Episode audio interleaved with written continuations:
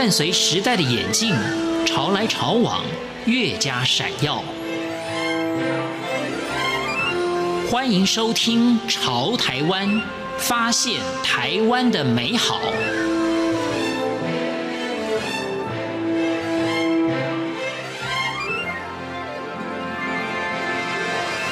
欢迎收听《潮台湾》，我是徐凡。对于茶文化与时下年轻人的认知是否产生了距离，以及饮茶人概念的推广，在今天潮台湾的节目当中，我们就跟着绿茶山社的负责人胡木里老师一同去了解。欢迎收听。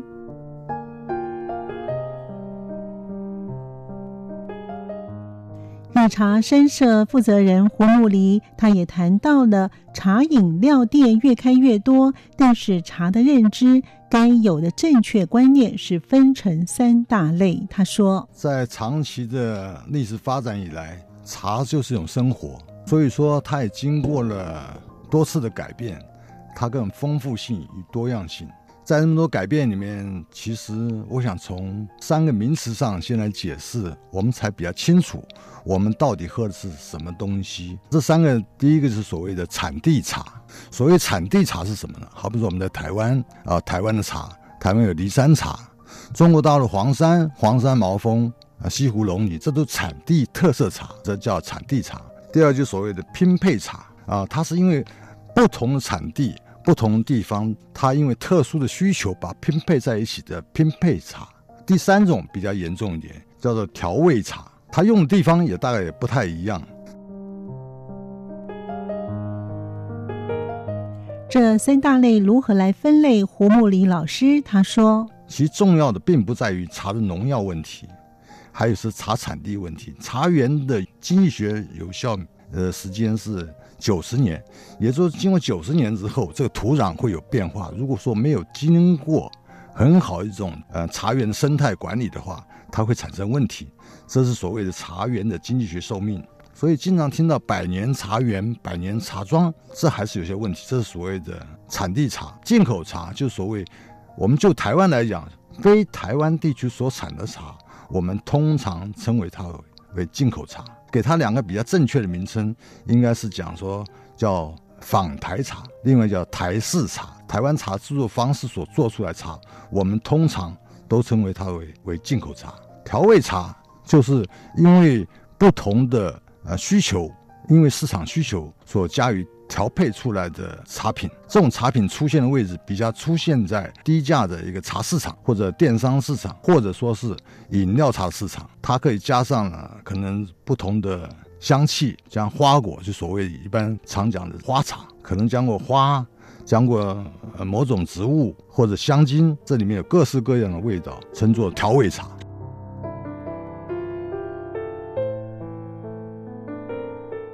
绿茶山社负责人胡木里也谈到对于茶的鉴别的难处。因为台湾的地域产茶面积非常小，台湾茶的名声其实各位都知道，台湾茶在全世界是有名的。所以说呢，需求大于的供给，所以说很多的所谓的进口到台湾的茶分销在台湾，甚至倾销在全世界。这个问题其实相当的严重，不仅是造成了食安问题，而且所谓商业诚信的问题。对于这种进口茶，我们是不是由法来管呢？其实很难的。怎么讲呢？因为我们面临的是批发商或进口商，他进来之后的茶叶，他是如何做产销分配的？其实如果拿单纯的口感上鉴别去识别它的话，其实你只能识别出它的好跟不好，很难去找到出生地是哪个地方，在鉴别上比较困难的地方。如果你有兴趣的话，我觉得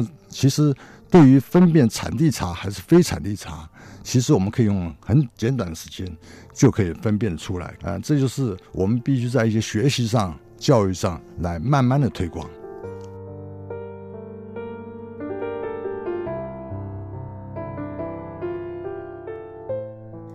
对于茶园的有效期限如何来定夺，胡木里老师他说，茶园的有效的期限，因为土壤有土壤的生命力，如果你持续用久了之后，对茶园的管理它不是那么重视的话，它会慢慢的衰败。一般来讲，最好时间30-40年。有趣的问题是在台湾的高山茶，所谓台湾过去的高山茶很有名是冻顶乌龙。你要知道，冻顶乌龙其他海拔只有800公尺。我们所谓的台湾高山茶是海拔1000公尺的，海拔1000公尺以上的高山，在过去，在1980年、1970年前是没有的。后来因为采茶面积的缺少，我们把茶园面积向上发展，才出现了所谓茶园。这个1980、1990到现在正好是30年，所以说茶园是它是最佳的一个状态。这是茶研究上对土壤的研究上他们所做出来的报告。如果说这个土地一直是没有休耕，或者说一再的长期来讲没有去有效管理，它就会产生一些土壤上的病变，甚至重金属含量过高。我们这样讲，他讲的沿线就是说，如果这片土壤经过整理之后，它是一开始就是种茶的，没有问题。这个年限是90年。但是我必须要做个强调，这不包括老茶树。我们说云南、贵州啊，所谓老茶树，台湾现也发现的老茶树，在800公尺以上高山，在山林，那些老茶树都上百年、上千年了，不包括这些老茶树。茶的生长，茶叶片上来看，我们从大叶种、中叶种到小叶种，它是经过长时期的历史演变而来的。因为为了好摘、采摘好管理，才变成现在各位看到的茶园。我所谓有效的经济学说明，是指现在栽培适合种茶卖茶这种茶园，它的经济学寿命只有90年。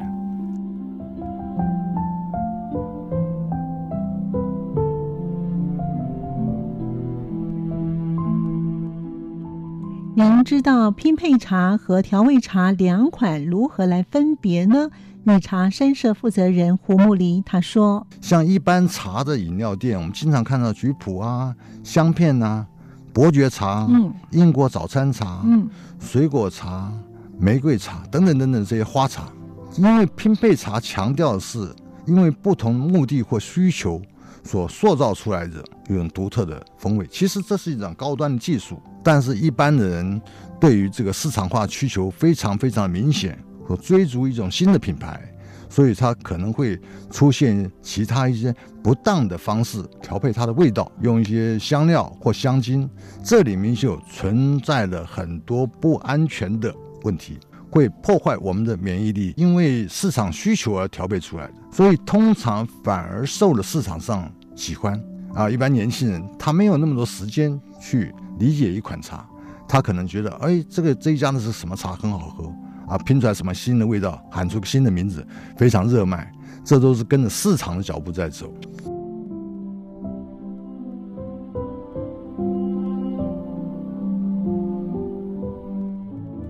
美茶山社负责人胡木黎老师他也谈到，现代人喜欢喝的下午茶是伯爵红茶，但是它有一段非常有趣的故事。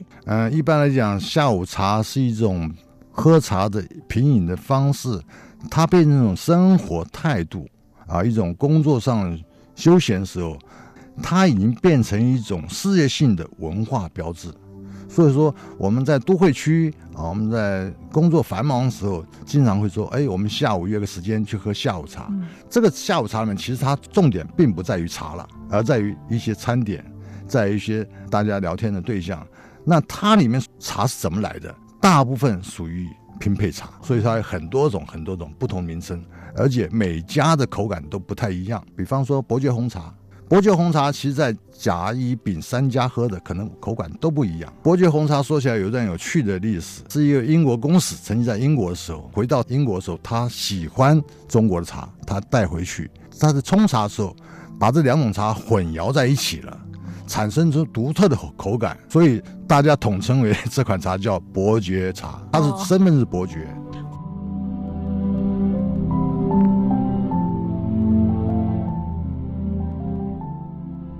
对于唐朝时期也已经有了饮茶习惯，以及现代的散茶是如何来的呢？胡木黎老师他说，唐朝和饮茶习惯很好玩，他用煮茶，他会加上葱、将枸杞，加上不同东西，或新疆人他用加牛奶，或西方人他喝茶加上马丁尼啊，加上酒来调香，这都是加在茶饮里面的东西，它混称为这些叫调味跟拼配茶，跟产地茶是有区隔的。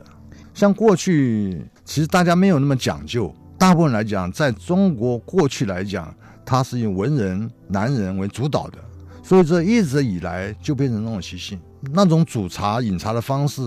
到元朝、明朝的时候才逐渐的改。应该来讲，正确来讲，在朱元璋时代，他强调茶不要用团制的、揉制的一饼一饼的做成散茶，所以我们散茶喝茶习惯，现在喝茶这种散茶，那所谓饼茶，我说明一下，就像是普洱茶一块大饼，我们可能用刀用个工具才能把切割开，泡到水里面去。这种是唐朝人喝茶习惯，经过很久的制作，他必须用水来煮它，所以说煮水论英雄，就煮茶用水来煮，这都是过去的有的喝茶习惯。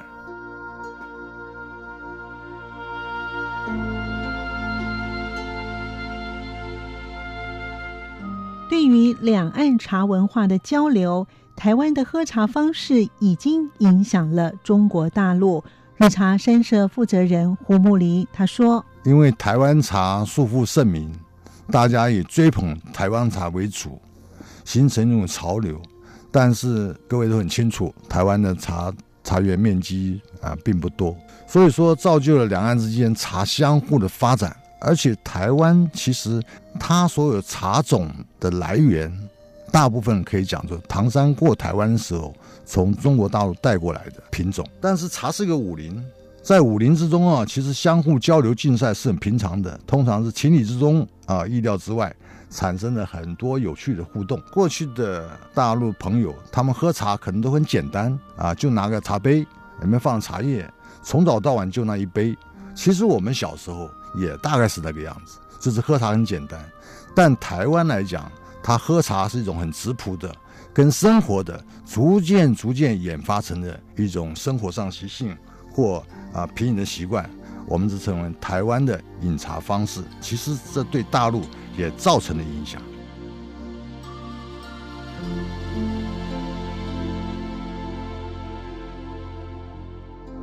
为什么在台湾早期喝茶是来自于庙宇？有什么样的因素影响到日本的茶文化呢？胡木黎老师他说，最早期当然是庙宇里面僧人在喝茶，因为喝茶最终来讲都要回归到寻求自我，因为他们要练道、练经、修佛，